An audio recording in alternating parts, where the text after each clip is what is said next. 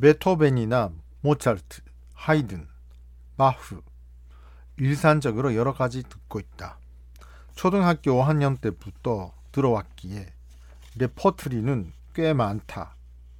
그러나 별로 듣지 않는 작곡가나 장르가 있다. 지금까지 별로 관심이 없었던 작곡가의 CD도 몇 장 있다. 벽장 안으로 주방했던 CD를 꺼내서 오랜만에 들어봤다. 이베르라는 프랑스 작곡가의 CD다. 별 유명한 곡은 없다. 지휘자가 매력적이라 구입했는데 별로였다. 왠지 평소에 듣지 않는 낯선 곡을 듣고 싶어져서 아마 10년 만에 들어봤다. 들어봤더니 아주 재밌었다. 방 분위기가 완전 밝아졌다. 지금까지 이 CD의 즐거움을 이해하지 못했던 것이다. 지금까지 눈에 들어오지 않았던 어떤 면이 보이기 시작한 것은 아주 기쁜 일이다. 자신의 영역이 넓어진 것 같아서 기쁘다.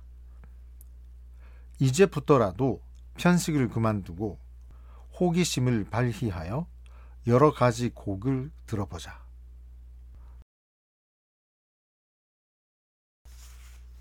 슈퍼를 여러 군데 간다.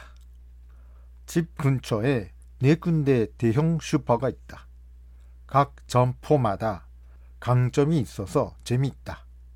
곤야크맨은 간사이 슈퍼, 스파게티는 잠보점, 생선류는 오쿠아, 생선이라도 참치 타타키는 세유. 그날 먹고 싶은 거나 기분에 따라 장소를 바꾼다. 갈 때마다 여러 발견이 있어 즐겁다. 테레워크를 하게 되어 슈퍼에 가는 날이 늘었다. 매일의 쇼핑을 즐기고 싶다.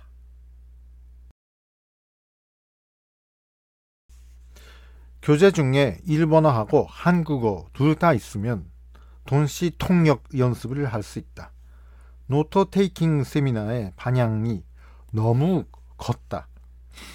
통역 수업을 하고 싶은 사람이 많다는 것을 알게 됐다. 평소 수업에도 동시 통역 연습을 도입하자. 수강생 두뇌를 더 활성화시키자. 수업에서 힘껏 단련시키자.